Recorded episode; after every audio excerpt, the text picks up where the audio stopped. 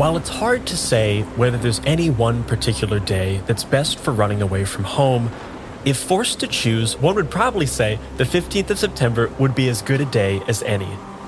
But, on the other hand, to the mud soaked and waterlogged girl stumbling through the woods, the 15th didn't feel particularly good for anything whatsoever. After all, it was her birthday, and nothing good had ever happened on it before.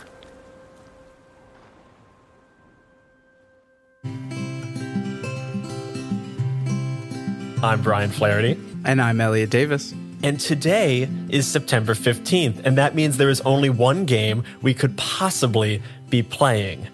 Today, My First Dungeon presents Yazeba's Bed and Breakfast, a slice of life tabletop role playing game about a heartless witch, a peaceful house, and all the folks who have made their home inside. At the bed and breakfast, it is always September 15th because that is Yazeba's favorite day. And when you're a witch as powerful as Yazeba, why would you ever want it to be any other day? This is a game that Elliot and I have been eagerly, eagerly awaiting since it was announced. And now that it's here, we feel the need to celebrate. Because after all, it's Gertrude's birthday. So, to kick off this surprise party, Elliot and I are joined by the Emmy Award winning co creator of Yazeba's Bed and Breakfast and co founder of Possum Creek Games, none other than Jay Dragon. Jay, welcome back. Hey, thank welcome. you so much for having me. It's a pleasure to be here. Uh, always a pleasure to have you on. Yeah, I'm so excited to, to get to talk about all this. I don't think I can overstress how excited I've been to read this game since it was announced. Like tore through the ash can, It was just like, come on, I, I need it, I need it. And now that it's here, I'm so excited. the, the 500 page PDF, yeah. Well, and now it's the thing. I've I've read through. I haven't read through all of it, but mm-hmm, like mm-hmm. because I want to save, like I don't want to read the later mm-hmm. chapters because I want to mm-hmm. like unlock them and get them, and I want to. It'll be a sad day when I finally get to the end of this book because I'm trying to parse it out and savor it there aren't that many tabletop games that need spoiler warnings, and Yazeba's Bed and Breakfast is really the first one I've worked on where it's like there are like you know there will be conversations where I'm like, by the way, spoilers. I know. it's it's so lovely. I did like flip to some of the back pages one time and just like because I had to see, I had to know. Of course, of course, of course. And then I saw like one or two things. I was like, no, no, no, no, get out of here, get out of here, get out of here. No spoilers, no spoilers. I've gone too far. I've gone too deep. I've gone too far. Don't do it. I've been very like tiptoey as I go through the PDF. I'm like, I'm just gonna scroll one page at a time, make sure I don't accidentally do that to myself. Mm-hmm, mm-hmm, mm-hmm. And like you know, it's a non-linear story. It's designed to you know, like anything can happen in any order. But yeah, no, there's definitely there's definitely some uh, surprises in the back that you know, I think I think I'm not the kind of person who cares about spoilers, but it's fun to have a game where you know if you care about spoilers, you can really you know get there's really there's a lot of interesting stuff to look forward to. See, I'm I'm a staunch anti-spoiler. Like I, I mm, think someone mm-hmm, telling me like mm-hmm. what was in the trailer, if I don't want to see the trailer, was a spoiler. like I go too deep on the spoiler train. I recognize mm-hmm. I'm in the minority. I might be wrong. Mm-hmm, I'm probably mm-hmm. wrong. no, I think I have the same character flaw. I'm pretty I'm pretty anti-spoiler. Yeah, but. yeah, it is a flaw. The philosopher Gaston Bachelard said that you have to read every book twice, uh, and the first time is for the shock factor, and the second time is to like actually understand what's going on. Mm, so the first okay. time you just have to experience it, and the second time you can make sense of it.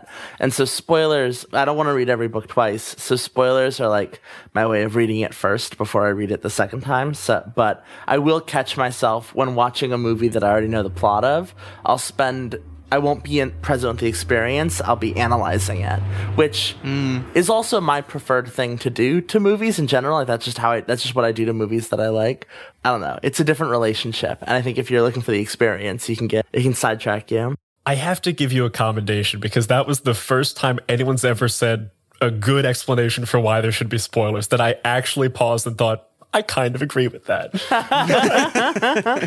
but bef- before we before we just have we me talking about spoilers, ourselves in spoilers, yes. Jay, uh, first question I, I kind of want to put out there is, in the broadest sense, tell us what is Yazeba's Bed and Breakfast? What is this game? Who is it for? Kind of how to come about? Yazeba's is a slice of life, you know, as mentioned, it's a slice of life tabletop game that uses pre generated characters to tell short episodic stories, these chapters about kind of adventure, adventures got taken on by this found family in this interdimensional bed and breakfast. Um, the trick of Yazeba's is that you've got a character like, let's say Gertrude, a, a trans runaway who's, you know, ended up on the front door. And maybe in one chapter I play as her, maybe another chapter, Brian, you play as her. But the notes I make on the character sheet when you take over, you still have those notes. The journey I take on, you still carry with you.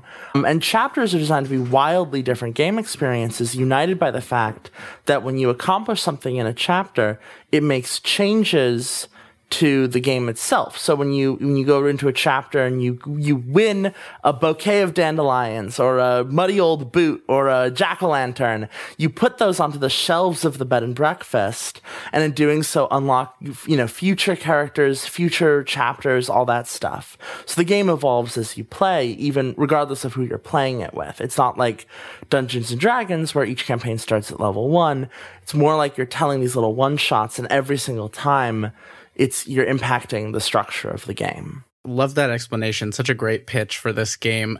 I want to kind of ask about with this being the latest endeavor for for Possum Creek broadly, how that pitch you just gave in this game broadly is both a unique endeavor, a first time creation for Possum Creek, and also in some ways, which I think uh, maybe you agree with this, a natural evolution of the body of work of Possum Creek. Yeah. So Yazeba's Bed and Breakfast, we started designing, Em, my co-creator and I started designing in November 2019, which is noteworthy for being a really long time ago now. I think at the time of this episode's release, almost a four year, you know, development phase.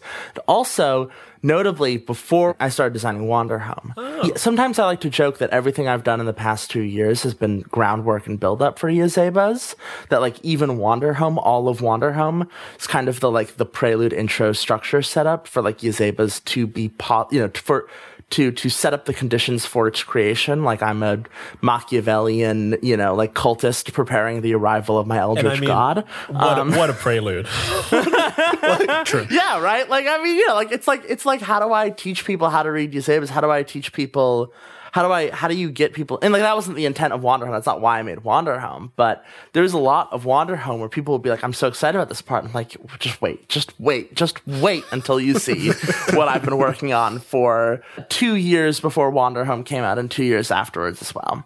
So yeah, I think Yazeba's is a natural arc. It's also kind of a, a, magnum opus. I don't think we'll be doing anything this large for quite a while. Mm-hmm. It's definitely kind of our uh, big statement of like what mm. what what games are are able to be when you are just when you when you go at games from a different angle than what you know anyone else has been really trying to do. And you say you know you say four years this long process. You say you're probably not going to do something this big. Did you intend at the outset to make a 500 page magnum opus or did, did this start smaller and just kind of became what it is or was this always kind of the the trajectory you had in mind we didn't have any sense of Yazeba's size of the balloon. That was kind of like what let it balloon so hard is that we had a roadmap that was like, if we thought about the roadmap, we'd be like, yeah, that's really big. But really what happened was it was like, you know, Em and I would, you know, we we were both working in different branches of the same art supply store, and so like while we were both at work, we'd be texting each other about ideas, or like you know during quarantine, we'd just be kind of bored sitting around writing up new guests, and then like when we brought in other writers, it was just like, oh yeah, make stuff, have fun with it. So it was just like because Yazeba's was kind of such a slow burn in terms of its development, it wasn't until I think like around when Wanderhome was coming out that we actually sat down and was like, let's let's create limits on the size of this thing. Let's box in the thing we've made. And there's stuff we left on the cutting room floor. There's uh, entire like approaches to the game that we intentionally have set aside like we've there's a lot of things we had to make the choice to be like we're not going any further down this path. We're saving that for the future. So surprisingly Yazeba's is contained. Is which I, I know is hard to believe looking at the behemoth of the book but truthfully the thing about it is that only a small portion of that behemoth is the actual baseline right? It's only like 20 pages of rules and then mm-hmm. like you know you got you know some characters and then you just pick a chapter which is like itself four pages maybe.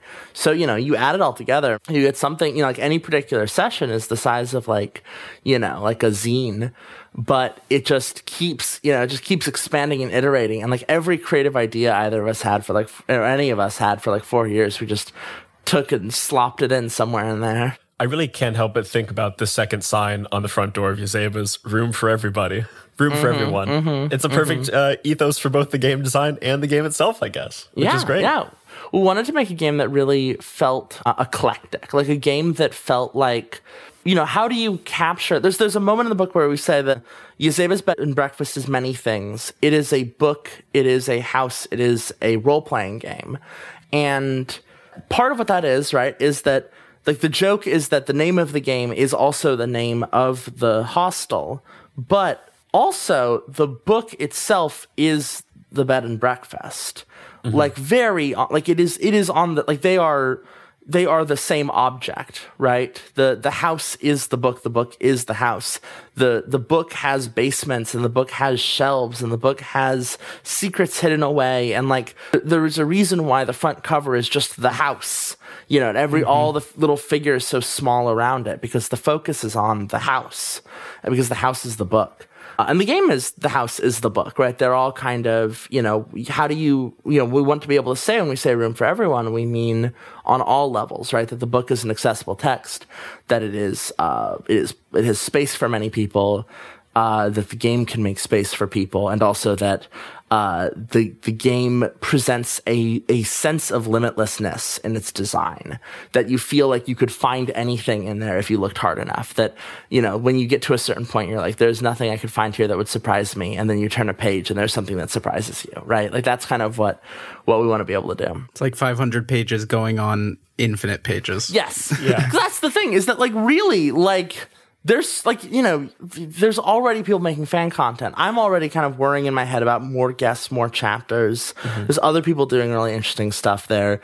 It it it provides a really simple structure that it then iterates on endlessly in order to create the feeling that like oh I can put my own stuff in there right like all this stuff exists to to give me a sense that I could do even more with this that even though so much has been written in this book it's not the end. It's not like this is a, a final statement. It's it's the beginning. People oftentimes ask the chapters in the book are laid out out of order. So it starts with chapter 5 and then chapter 3 and then like chapter 11 and like chapter 1 isn't until like the fifth chapter into the book. And then there's like chapter two is halfway through the book and people are like why did you do that? Why is the why are the contents of the book out of order? And there's a few design reasons for that but a big one is that there's gaps in the numbering. So it's not saying that oh here is a list of all the chapters that exist. It's saying here are the collated chapters we could find right? Here's you know it implies if there's a chapter one and a chapter two and a chapter three and a chapter five well now it's asking you well what's chapter four right? And that's on you. That's not us anymore. When I first like opened the PDF and I saw you know crazy numbering of chapters, there was a part of my brain that was just like, no, no, no, no, no, no, Uh-huh. no, no, no. Uh-huh. But uh-huh. but as I was reading it um, in the opening bit, you you say something about the book or Yazeba's Bed and Breakfast kind of being thought of as like that childhood cartoon that was always on, but you never caught mm-hmm. all in the right order. You just kind of caught episodes here and mm-hmm. there. You weren't even mm-hmm. sure if it was actually a cartoon. And like the second I read that, I was like, yes, yes, I get Yes. it. I'm like, I'm so on board. And I think that feeling of something that is like, that is reminiscent, but like just out of reach, like you're, you're remembering it together, but mm-hmm. it's all a little mm-hmm. hazy and you can kind of, was just, is a lovely lens to read this book through. we would oftentimes while developing it talk about what was probably like we like to joke that this is like a tabletop adaptation of an older media empire that has now been mm-hmm. lost and this is like the final relic of this media empire uh, part of what that means is that like when understanding the the narrative or the structure or any of it we imagine uh, for example you know, there are many different orders you can read Yazeba's, and you can read it by the order of the chapters in the book, or by the ordering of the numbers of the book, or just by the order you play it in, each of which is going to be different. And that very easily, you know, you can imagine maybe one of those was like the book series, or one of those was the 60s cartoon, or one of those was the 90s cartoon, or like, why is there two separate chapters where the plot line in both of them is that Amelie breaks down and someone has to like take over for them? And our answer for that is because the original book there was only one of that and then like in a tv show they turned it into two episodes or, like they adapted oh. it in two different contexts and we wanted to preserve both it's like we sometimes would imagine like that we are taking a show that we watched as kids making the subtext text and then bringing it over into the into the modern day um, but that was like part of the imagination that drove the whole process i think there are so many games that it's something that, that was like this specific, almost like thinking of it as like a module or something, where I wouldn't necessarily play the same module twice. But with something like this, I'm way more inclined and excited to because it feels intentional rather than like something that was supposed to kind of be played once and whatever. Yeah. Yeah. This is very intentionally like, yeah, play it again, play, see how it changes, see how it, see what you do and chapters in Yazeba's are designed to be played multiple times. And I think in a way that like there are some chapters where you'll play them and you'll go, that was good. I'm good. I don't want to really play that one again. You know, I had fun with it.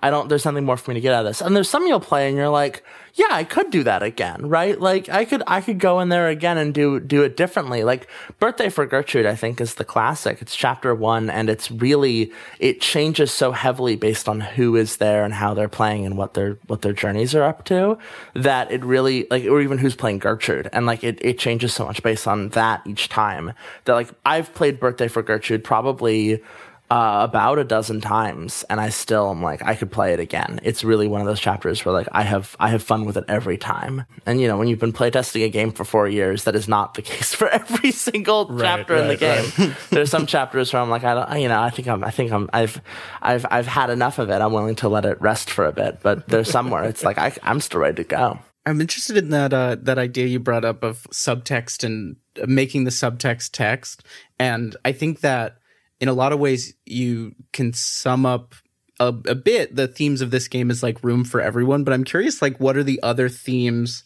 that are central to that idea um, for you of making the subtext text and just what are the themes that kind of informed the the creation of the chapters and the game? So Yazeba's is you know it's a it's a big book so there's a lot of themes. I don't want to like try and water it down to one thing but i feel very strongly like Em and i both are slash grew up working class uh, as trans girls in rural New York. Um, our co-writers, you know, Mercedes and Lily are, you know, are both. We're all four of us are queer. They're people of color. We've all experienced, you know, we're all disabled in in many different ways. We've all kind of got a wide variety of experiences.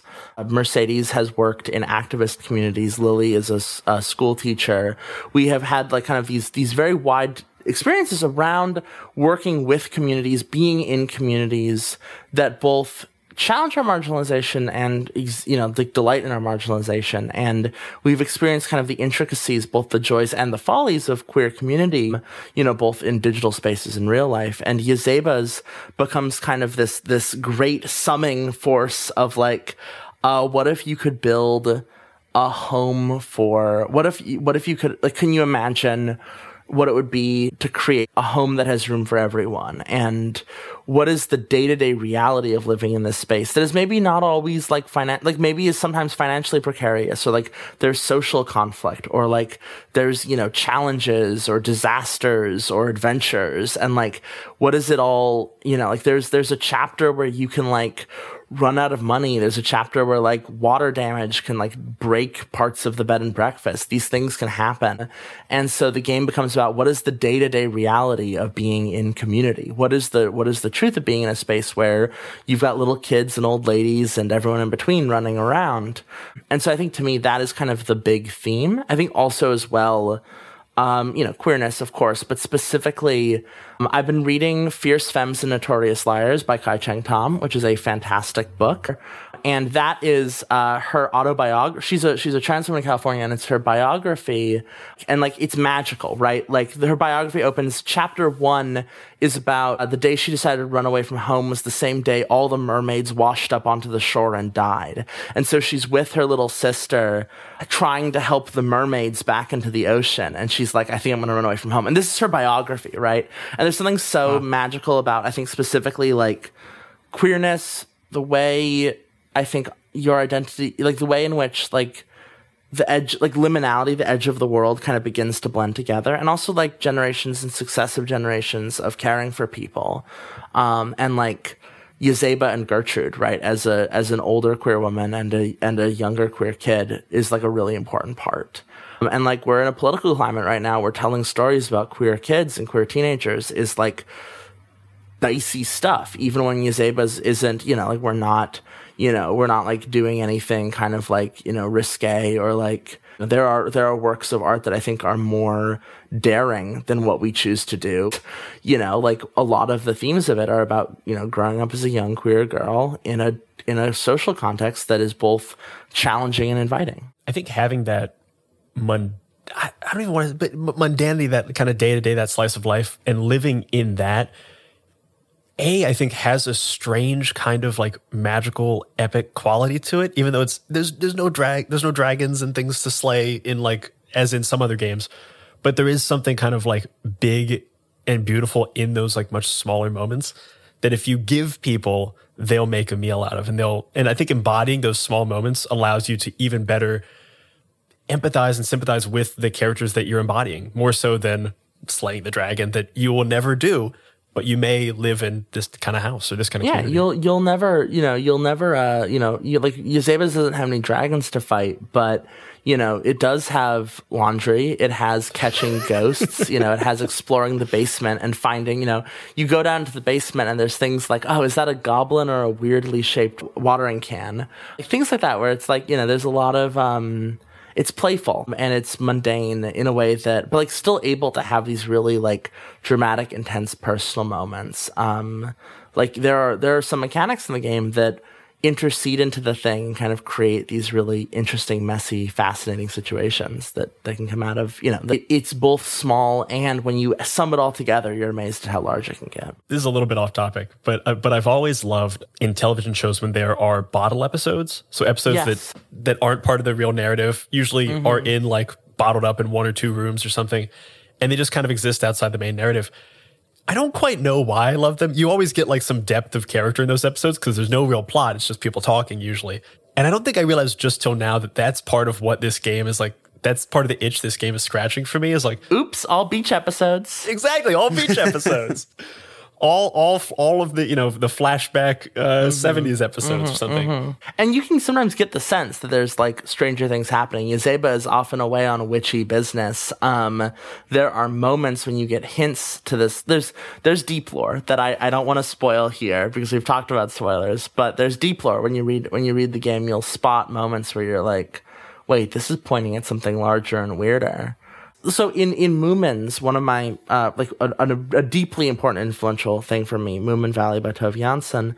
Um, there's this sense that the world outside of Moomin Valley is undergoing kind of a great deal of turmoil. There's like the Hobgoblin, who is a powerful sorcerer who rides around on a black panther who shoots lightning down from his hands, and he shows Wait, up because there's he's uh, Moomins. Moomins. Yeah, it's a, it's a Finnish it's a Finnish children's book series about a group of trolls that was turned into an anime in the '90s. Also with like this really cutesy links you know, in the description. Links in the description. You can watch all the '90s Moomin an- episodes on YouTube, and they've got a new like show that just came out recently. But anyway, so Sorry, go, Hobgoblin only is relevant because the kids, like the Moomin and Snufkin and Lil My, find his hat, which allows them to change things into pink smoke, and Moomin accidentally transforms himself into a horrible monster, and everyone thinks he's a monster, and when like genuinely a disturbing looking drawing, uh, like very unsettling for a little kid to see.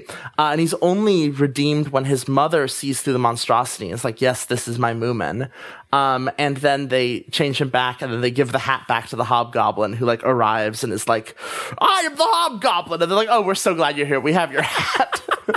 um, it's just like, and it's like it's you get the sense like, and like there's Moomin Papa used to be an adventurer, and he owns a gun, and like there's like Snufkin is an anarchist, and there's all these things that are happening, like explicitly an anarchist.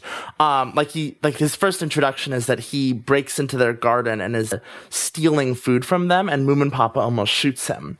And this is like, it, but like, it's all presented in this way where it's like, that is all less important than whatever little misadventure they're getting up to right now. But you know that there's something bigger in the background. It's just that's not where the story is right now. And Yazeba's, I think, kind of ends up in a similar space. I feel like you get those Um, and I love that. Now I'm like itching to watch Moomins. Like I'm like pretty much after this interview, It sounds I'm like it slaps. Probably try and find an episode. Sounds oh yeah, awesome. yeah, yeah, yeah. I feel like that deeper lore. I w- like reading the introduction period. You start to get these wonderful pieces of like fiction written in over like these pink squares, and I feel like that's where I'm starting to like read those, and I'm like, oh, that's like this like one or two words in a sentence that hints at like the bigger journey this character is going to undergo, while simultaneously being like an example of play, which like that balance and the way that you guys have struck that is incredible. But I love in per- but I love in particular this one that shows up on page 25 that's labeled the Beast of Ozda. Um, Yes. Because, and correct me if I'm wrong on this interpretation, but I felt like I read that and I was like, this feels like that piece. It, thinking in the cartoon vein, where you have a character in a cartoon who has their own fantasy world that they're creating, and you Yes. get glimpses of in every episode. And I got that, and I was like, oh, this is probably like a really well written version of like Hey Kid's fantasy world that they're like I- playing in sometimes. I would not. I would not necessarily describe the Heart Sword excerpts as well written. They are uh, oftentimes intentionally very bad. But Sure, yes, yeah. yes. Um, there's like some lines that are like, "I clutched the masculine amulet of disguised self close to my feminine bosom, uh, helpful that none would know my dark secret that Igon the Bald was secretly a 12 year old girl." Um, but it's really the Heart Sword stuff is fantastic. Um, It's it's Gertrude's fantasy novel that she's reading. It's her favorite book, and it, it comes up a few times. But uh, and there's like secrets in there. Like there's like there's like things in there which if you like that like some fans are really getting into like puzzling out like who is Emperor Zot? What is the secret meaning of this? Uh, of this whole journey and things like that that are really playful and fun. I think like you can start to piece together where like a lot of Yazeba's is about uh, like you don't have to know the canon going in. You don't have to understand any of the deeper lore to be able to play and have fun and do it well. But if you really dig into it, there's a lot you can find. And that's kind of, we talk a lot, we think a lot about what we call like the shallow entrance and the deep fall, where it's like, I should be able to onboard anyone into this game in like 15, 20 minutes tops. And then if they pick up the book, they should be able to get lost in it for hours and days and weeks. They should be able to wiki dive this thing. Um, and things like the Heartsword excerpts, which I, I also, yes, I find are so delightful. Uh, things like, um, every few sections there's um, the story of how another one of the residents arrived at the bed and breakfast and it goes backwards chronologically so you start with gertrude and then like amelie and then sal and then hey kid and then parrish. And so you get the story of the arrivals in like reverse chronological order which is very and which like means that like they will raise questions which are later answered by future stories and things like that where it's like there's a lot of like things woven in that are as you said simultaneously uh, just fun stories in the style like you know vampire the masquerade style like fiction snippets but also uh, examples of play and tone setting and like tools to help you understand and deepen the way you tell stories in the world Yeah, there's one in particular where uh, I think you lay out journeys for the first time.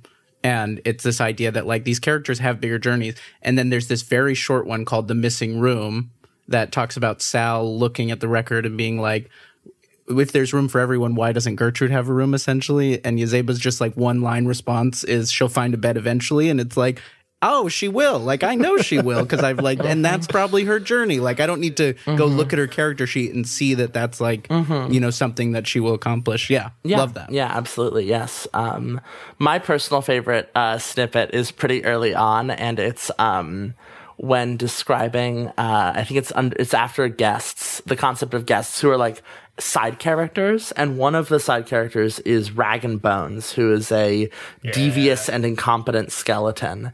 And the accompanying fiction to the guest is called Bag and Roans, and it is uh, it's Rag and Bones disguised as a bear sneaking his way into the bed and breakfast, and Sal trying to intercept him and be like, "You're not." Actually, a skeleton inside of a bear costume, are you? And then you know the the skeleton inside the bear costume laughs. You know, oh, of course not. You know, it's it's really fun. It's like we we have this thing we joke about called like the good book rule, which is that like ideally our games should be good books in addition to being games, which is like you should be able to pick up a copy of one of our games and read it and have a good time reading it. That like it, it, we're not just designing for playability, but also for like readability and like worth as a book. Like if you want to learn how to play Dungeons and Dragons or Blades in the Dark or, you know, Pathfinder, you can read the book. Sure. It's dense and kind of hard often. You can get a friend to teach it to you. You can, you know, you can listen to a podcast.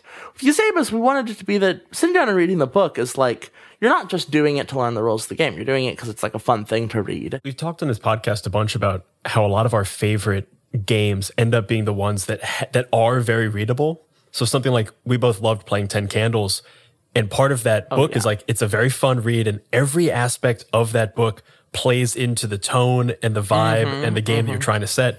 And I, I think quote that book. I quote Ten Candles. It's it's like, do you have so good a tabletop RPG has to be for me to be like, I want to quote a section from it to like explain a philosophical concept? Like, it's good. and I think that both Wander Home and now Yazeba's Bed and Breakfast really hit that too. Cause like they're A, they're great reads. I'd happily, I, I am happily reading through them without having been able to play them yet.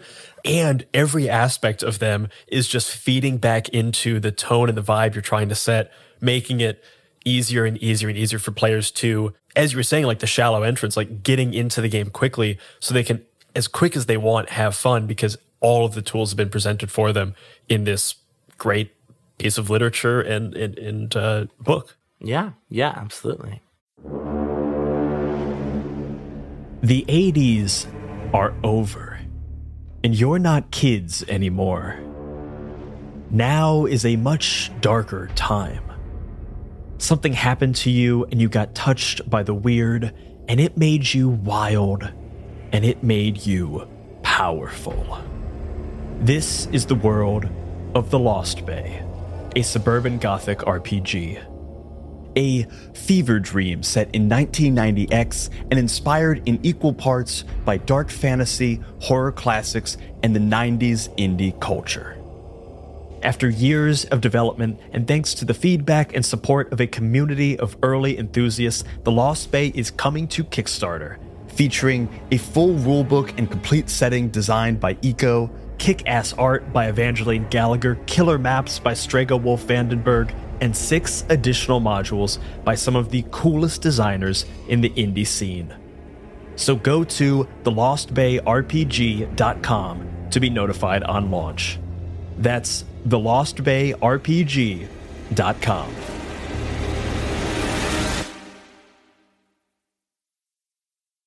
We've been talking a lot about the kind of broader design stuff and the history. I think we got to move into a little bit of the specifics of how you play this game. Because this is, you know, as you've said before, there is a shallow entrance to this uh, to this game. But in the broadest sense, what are the mechanics that you use throughout this game? So Yazeba's Bed and Breakfast, you pick first a chapter which determines the adventure you're going on and also the rules of the game in a in a in a mechanical sense. So like one chapter might use tokens like Wanderhome does. Another one might use um, coin flipping as a way to model kind of escalating losing of control. Uh, another one might use a deck of cards to mo- model this like eerie, haunting, exploratory mood. Um, and so you identify the mood you want to play, the chapter you want to play, you learn the rules for that particular chapter. And with the specific character you've chosen, either a resident who is a more uh, long term character with a larger arc, who has multiple journeys, or a guest who has like a much smaller journey um, and like is more of an ancillary character.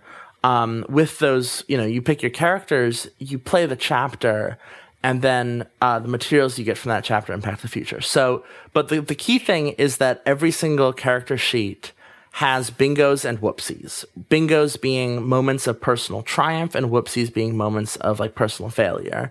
So like a character might have a bingo that's like, um, you know, show off a skill no one knew you had or make a new friend. Uh, and then a character might have a whoopsie that's like keep a secret or assume the worst or have a meltdown, right? Those can be whoopsies.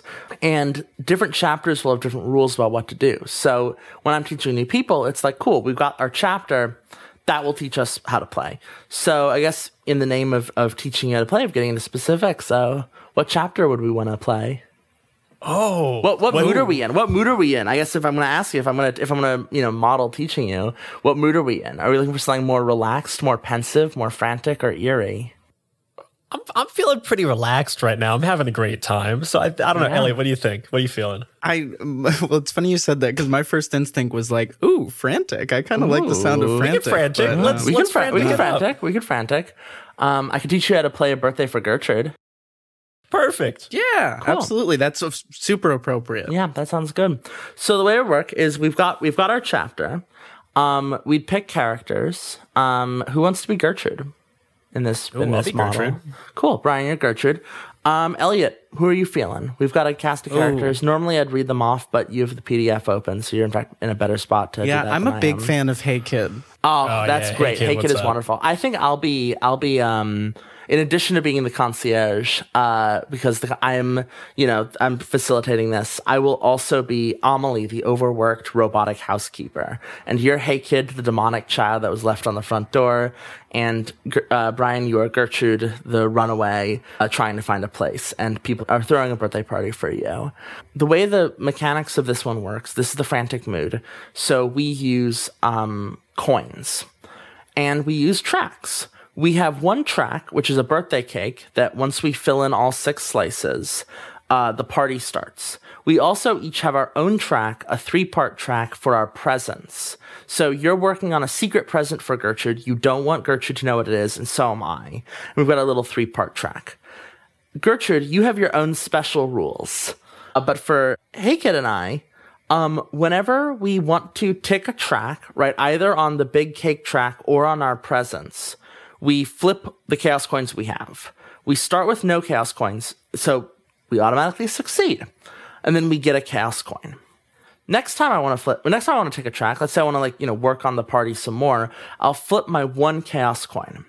If it comes up heads, great, I succeed, I get another chaos coin, the track is ticked, continue on.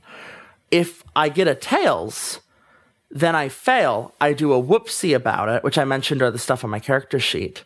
I get another chaos coin and I continue on. Next time I want to do something, I have to flip two chaos coins and hope they both come up heads. Then I have to flip three chaos coins and hope they all three come up heads. And then I have to flip four chaos coins and hope they all four come up heads. And you will notice that as that goes on, it gets increasingly less likely that I will succeed and increasingly more likely that I'll fuck up. Am I allowed to curse? Yeah, yeah, you're good. Absolutely. Cool. It's increasingly likely that you will fuck up.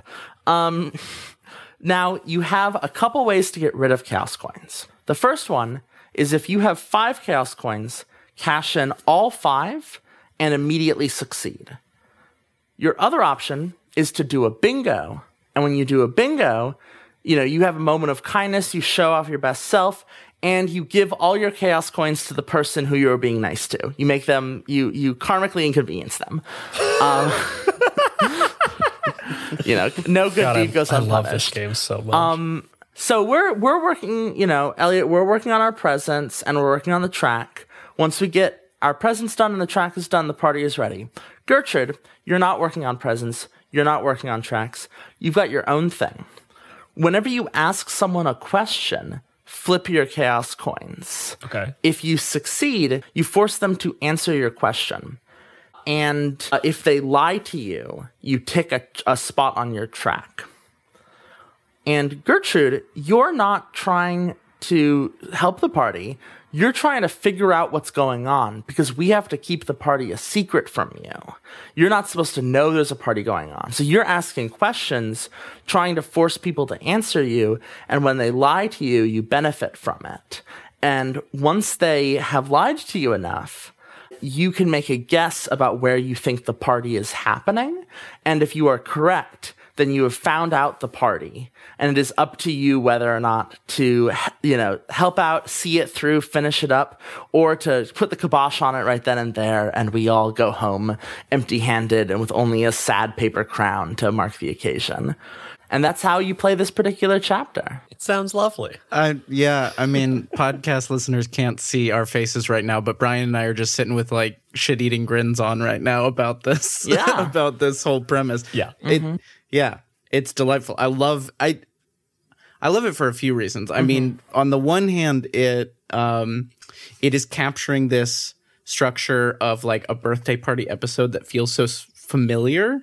And then on the other hand, you get to do the bits and bobs. You get the coins. You get to like move coins, and yeah, it's mechanically super interesting, and then thematically just delightful. Mm-hmm.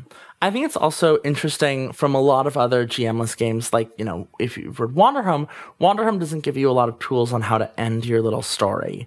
Y- Yazeba's is really concerned with making sure that the ending is interesting as well as the beginning, that like the whole chapter feels like it's not out of your control. Like even though it's GMless, it has an arc and there's a lot of space to play in that arc and many branching choices to make, but it is almost itself like a little scenario to play out. And then in addition, I think that I love Birthday for Gertrude for a lot of reasons, but one of them is that it does a really good job justifying why we really felt it was important to do pre-gen characters, why pre-gen characters in particular are so important to Yazeba's, among other reasons, is because it lets us build these mechanics so specifically to the characters, right? Like if this was birthday for Hey Kid, Hey Kid's structure around navigating their birthday party would be totally different than Gertrude's. But Gertrude is a specific person and we can design her mechanics to reflect her own personality for each chapter that she's in. As you were going through and explaining how we play Birthday for Gertrude, you also mentioned that you were taking on the role of concierge. But this is still a GMless game. So can you tell me a little bit about the role of what a concierge does in this game? So a concierge is the person who owns the copy of the book. Um, because while this game is GMless in that it doesn't have the traditional GM player relationship, um, it, there's still a lot of practical things. Like we really sat down and we're like, what are the roles of a GM? Like, what are the responsibilities that traditionally are assumed to be part of a GM's responsibilities? What are those that don't have to be theirs, and what are those that still need to be theirs in this context? And so we nailed it down to three things that a concierge must do. The concierge being the, you know, the, the major domo of the bed and breakfast who like is a character in universe theoretically, like they're referenced a couple times in the fiction. They're like, I encourage you to imagine when you are the concierge that it is literally you in like a funny little outfit, like a, you know, Grand Budapest Hotel style little, you know, like yeah. fit. That's what I always picture. Like, you know, concierge Jay is like, you know, a, a, a, is just me, like the, the one human character in a Muppet, uh, Muppets, you know, like thing. And the concierge has three roles. They are the facilitator, the narrator, and the bookkeeper.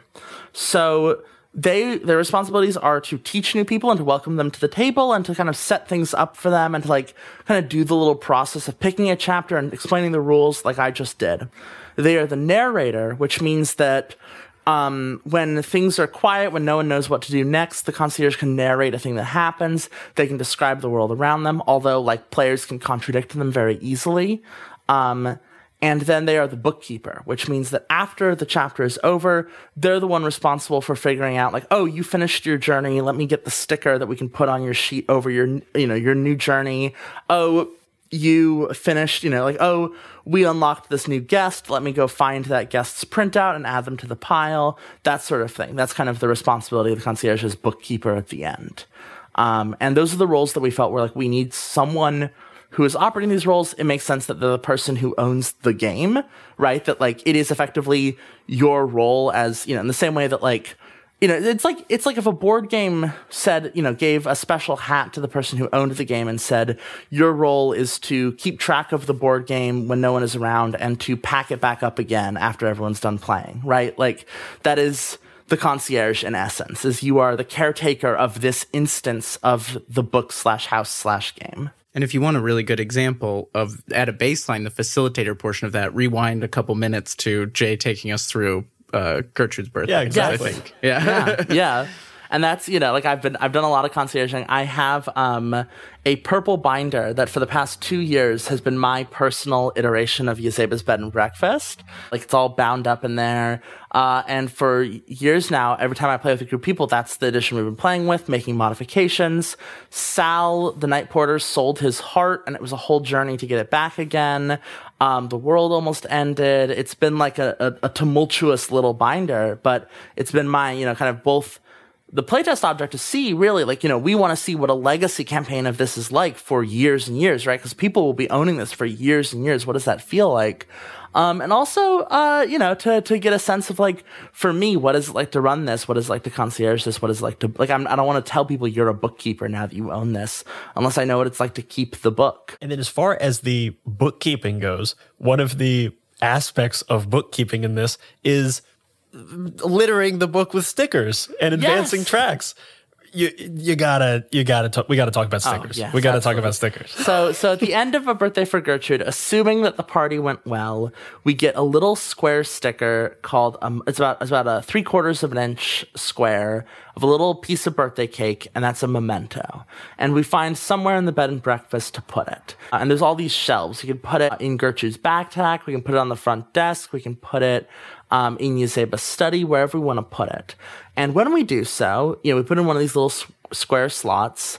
And then if we get two more little square slots, uh, we can unlock a new guest, right? Maybe Muckleby comes to visit the bed and breakfast, who's like a sentient blob of slime.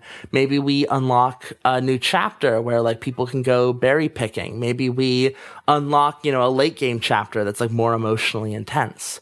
And the stickers are uh, you know, first off, it's just a lot of fun to get to like pull stickers out and stick them on things. But also, they're the way of kind of ensuring that even though this is a non chronological game, you kind of approach it however.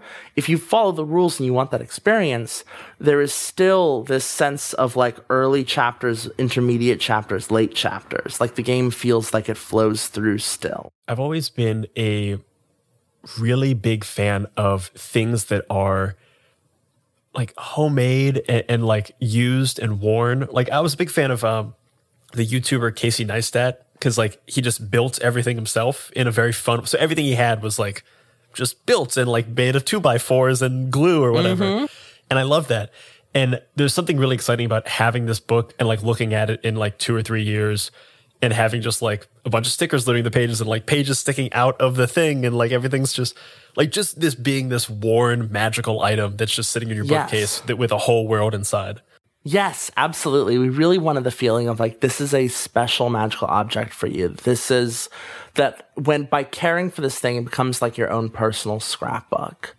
And that was that was really critical to us. Like and like there's things like um there's one guest who a sentient wasp dignitary, and when she departs the bed and breakfast, she can only come back uh, if you press a wildflower into the pages of the book.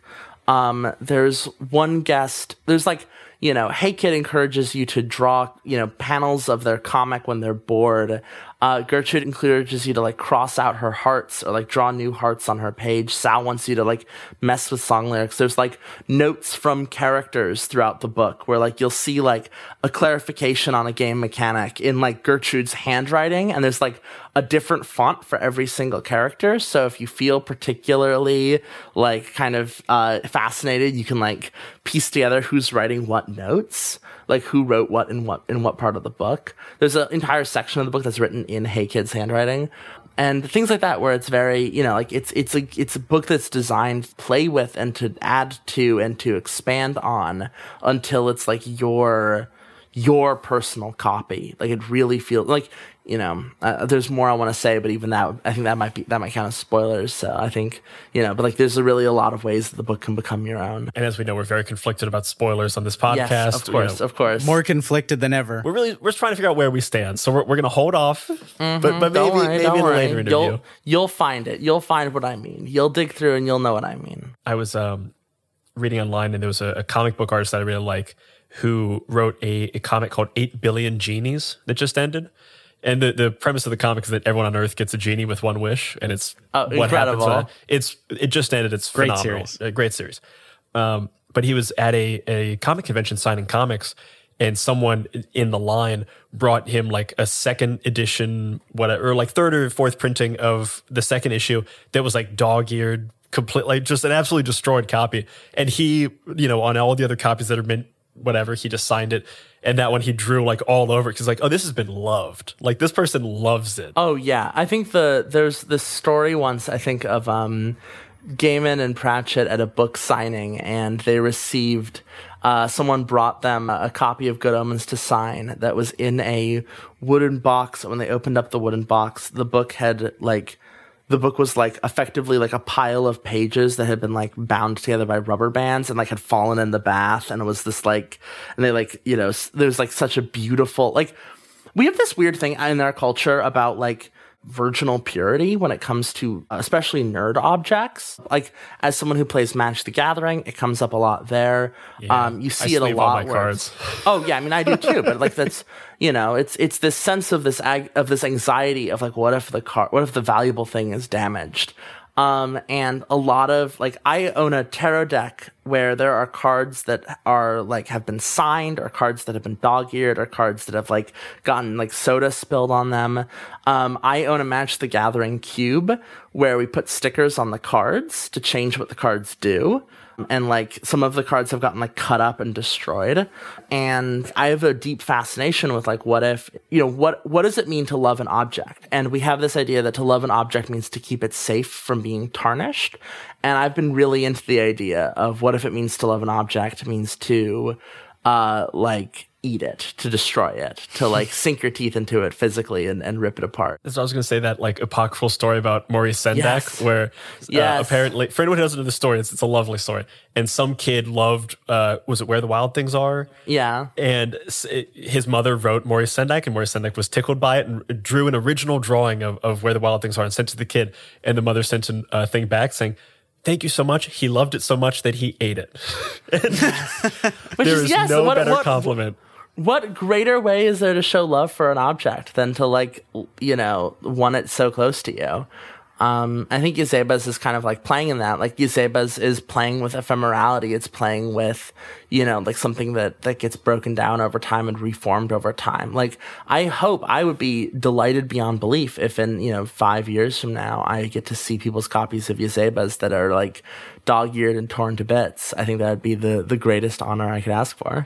I was really hoping you were going to say in five years that someone comes and they'd eaten Yazeba's bed and breakfast. Oh well, the whole book. eaten Yazeba's. That's that's a different story. That I would I would I would be done. I'd be good. I wouldn't have to write another RPG. My um my work would be retire. finished here. Okay, yeah. For the good of the tabletop role playing game community, no one eat Yazeba's bed and breakfast. you mustn't. You mustn't. There's mustn't. The, si- the siren call is there. Ignore it. You must fight it. We must all. We cannot eat the delicious, delicious uh, tabletop RPG. I think it's so interesting this whole idea of like loving an object to death sort of thing, and it, I feel like it's in in so many ways that this game captures of like things we knew how to do, and this is something you've written a lot about in design um, blogs and articles. Is things we knew how to do as a kid that then games can help us discover again as adults. Um, and I think that this like loving something to destruction is something we really know how to do as kids. If you have that like, you know, go find that stuffed animal that maybe you're still holding on to, that you chomped on the ears and you yanked the arms and everything. And it's this, it's this instinct that we very much have. And, and I love all the ways that that comes into play in yeah. in Yazeba's, this yeah. idea of like we knew how to do this, you know, we re- like we knew how to make a world as infinite as Yazeba's as kids. Mm-hmm. Yes. Um, and now we're rediscovering it kind of through the game. And that's why I think it's so important. Like, you know, I think it's easy to be critical of Yazeba's kind of childish tone. Um, and I think, like, I know that there are people, like, I have friends of mine who have bounced off of it because they're like, they don't like that it's a it's a it's a game that's playing with kind of this children's media property this kind of like sense of like you know, kind of like, you know, whoopsies, you know, like, you know, it's got, you know, references to no tag back rule. You know, it's, it's a lot of the language of childhood. Um, that's like on purpose. And I think it's because it wouldn't work the way I wanted it to without without us putting you in the mindset of like kind of allowing yourself to re-explore childhood, right? Like a lot of what it's trying to do mechanically you know, there's no reason why it has to be this setting. It could be a different setting that we've like fleshed out. You could have a mega dungeon that is, you know, you could have like a, an OSR game that is built in this style. But it was important to make you feel like the stakes were low. It was important to make you feel like your kids on a playground again, that you're telling a story with something from your childhood, something that you can be nostalgic over, but also that doesn't feel that its sacredness feels like it's something that merges, it's something you can apply to it. If you played Yazeba's, if you played a version of it that had a different setting, that where maybe the stakes were higher, it would suck to like have a pre-generated character you're attached to, and then you come back and find out they're dead. You know, it would be like it would be harder to tell a story where we don't already have this kind of shared social contract of what a story for children is like because, you know, a lot of my games are designed with safety tools kind of built in at many levels. And one of the tricks of Yazeba's is that a lot of the tone and content is built in, right? Like you sit down at, at a at a you know a game of Dungeons and Dragons and lines and veils are important. You know, you sit down Monster Hearts really important. You know, you're handling a lot of stuff. And like it's important to like set boundaries and to talk about like what you are or are not comfortable with with Yazeba's, but a lot of it is prefigured for you, right? Like, you know, you know that you can expect that there won't be violence. Like if there was someone, you know, if you got stabbed, that would be a weird unwelcome thing to have happen that like would you know like it's like it's putting you in the mindset it's putting you in the framework kind of off the bat I know that um, we were talking with Kieron Gillen and Grant Howitt about Die for a previous season. And in that game, they kind of joke that their on ramp into like getting to that childlike space is that there's kind of an irony failsafe in that game because it's you're playing people playing people. So you can always kind of default to, oh, that's, I'm not doing that. It's the person I'm playing doing that. Whereas Yazeba's is kind of doing a similar thing, but it's just like, we're putting you in a childlike space so you can always kind of default to that space if you want. Like it's not you, it's child you. Yeah, absolutely. You can find safety in like what is this character? It's not kind of a character whole cloth from your own imagination. It is a character who is is defined by a story. It's a character who whose shape can already be known.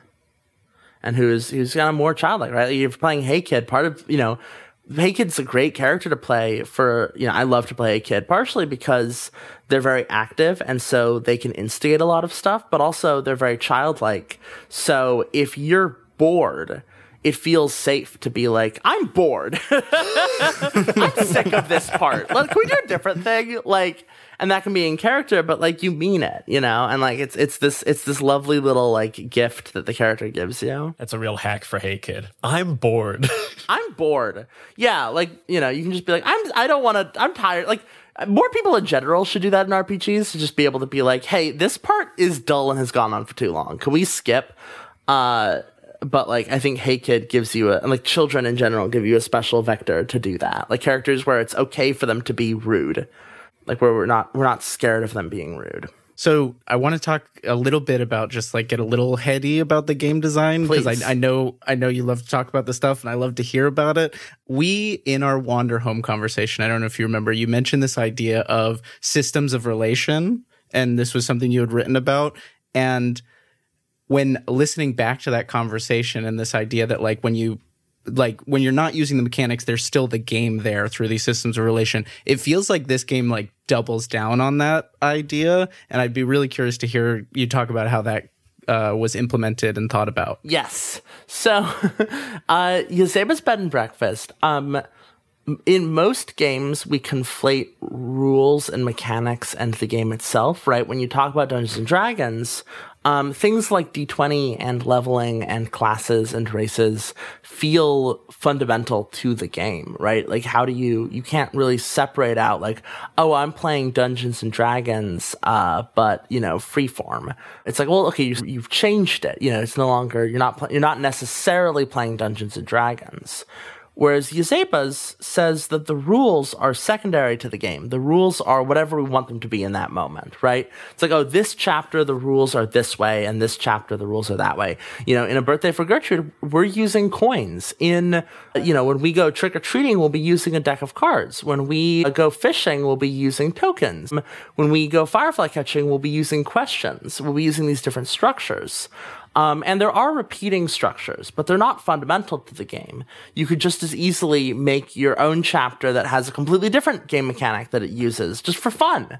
Um, and that's because ultimately what it means to play Yazeba's Bed and Breakfast is conf- is is defined by the world and the setting. So when you play a game set in your Yazeba's, that's playing Yazeba's, you know. And so it's it's a different relationship to where what the game is, right? And like that came out of I realized this whole thing about systems of relation that you're mentioning, like that is something that I figured out through making Yazebas. Like that is something that I've I, I put together through the process of making Yazebas.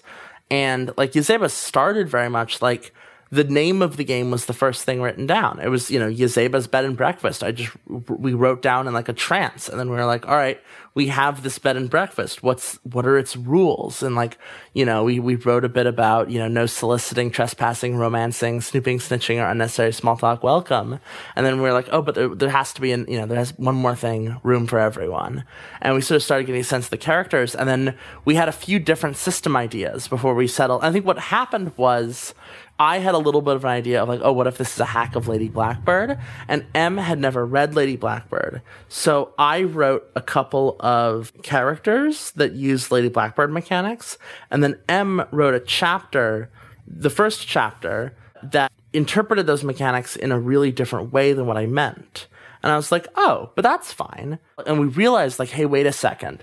This can be a game about plugging pieces together in different ways, where if you keep the characters the same, but you change the rules every time. And that was kind of where a lot of that emerged.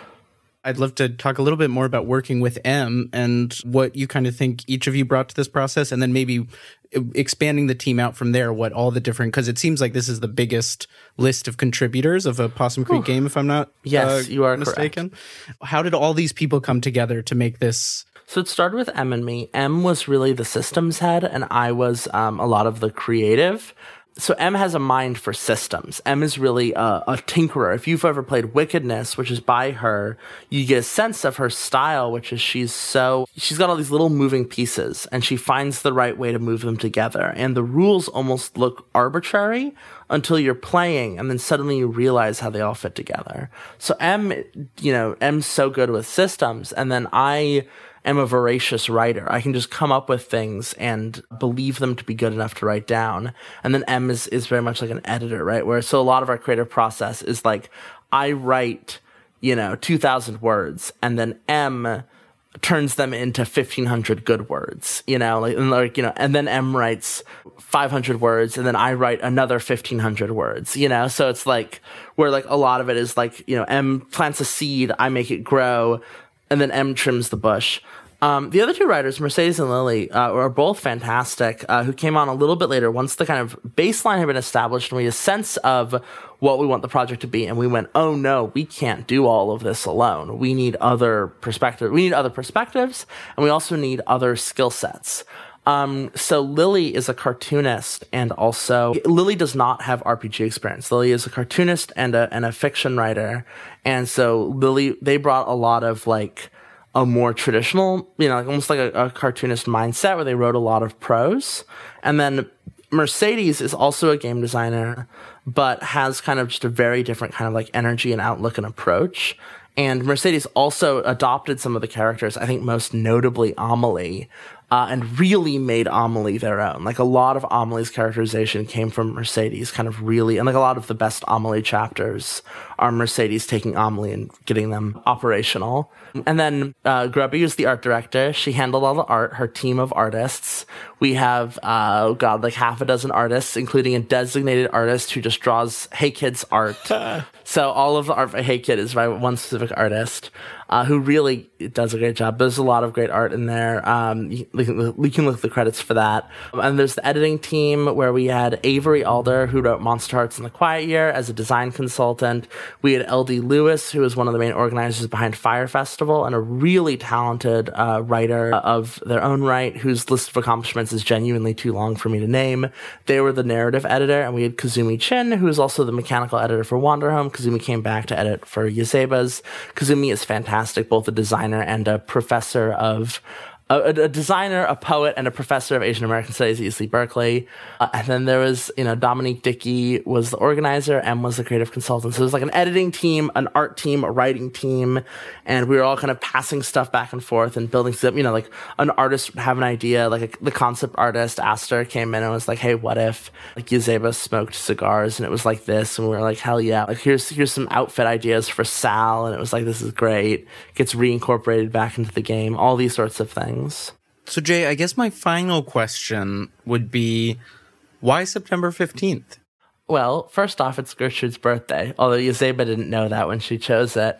The real answer, I think, is that September 15th is one of the last warm days of summer before we get to fall. It's kind of in that intermediary season, but most season intermediaries kind of suck, right? Like the area between spring and summer is too hot. The area between winter and spring is too wet.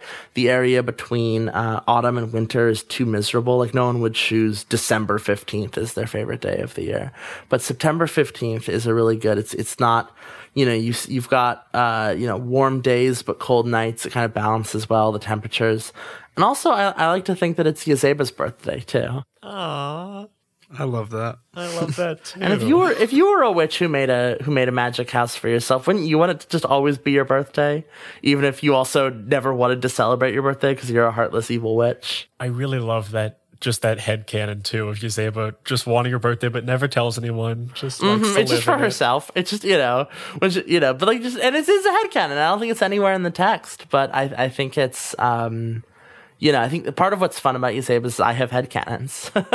it's getting to have headcanons with a thing you've made. I love it. And then I think that I love ending on that question. That's great. Jay, is there anything else, you know, while we have you, anything else you wanted to talk about the game or anything that we didn't cover that you want to make sure to get in? The physical edition of Yazeba's Bed and Breakfast is coming out in a little bit less than two months. It'll be in early mid November. So uh, keep an eye out for that. Be sure to go pick up a copy at possumcreekgames.com.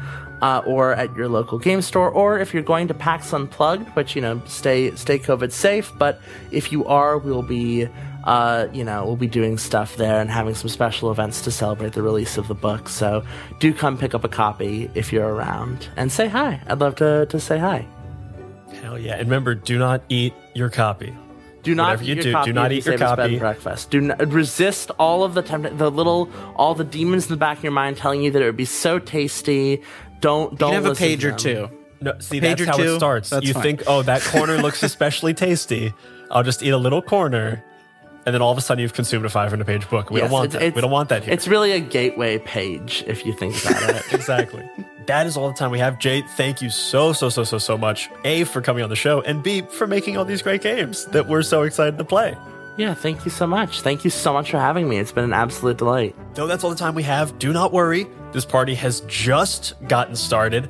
Head back over to your podcast player right now and tune into any of the chapters of Yazeba's Bed and Breakfast that we are playing. All of them featuring original music, immersive sound design, and an absolutely amazing cast. Listen to them in any order, because as you've heard here, the order doesn't matter. Start wherever you like, whatever strikes your fancy, hit that episode, and then you're going to want to listen to all the other ones. I promise you. Oh, and before you go, you should know the rules of the bed and breakfast. They're written on a large sign on the front door. As you heard before, no soliciting, trespassing, romancing, snooping, snitching, or unnecessary small talk welcome. But you will also notice that little sign just below, a second smaller sign that reads, Room for Everyone. Goodbye, everybody.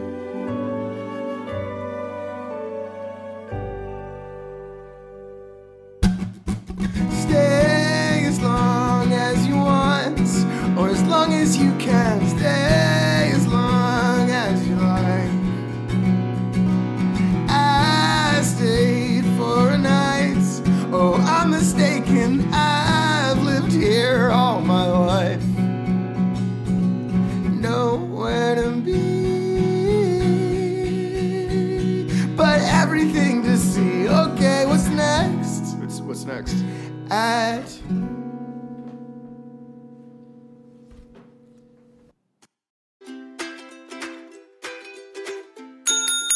Hey, it is your humble concierge here. If you're enjoying the adventures of the bed and breakfast so far, head on over to patreon.com slash my first dungeon pod.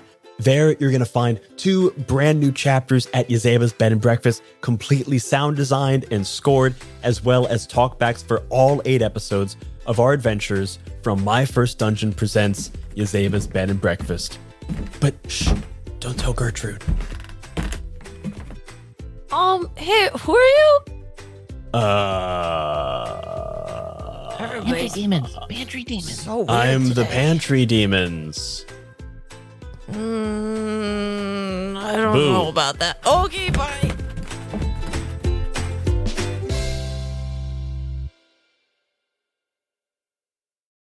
You like us. You really like us. At least, I assume that you do, as you've listened to every minute of this episode. And yet you haven't already left us a five star review? Ugh. Well, what are you waiting for? Get over to Spotify or Apple Podcasts and leave that review now. It's always wonderful to hear words from our adoring fans. Getting more ratings helps people find the show and love it as well. And we love to hear your nice words. So head over to Spotify and Apple Podcasts and leave us that five star review. Ta ta!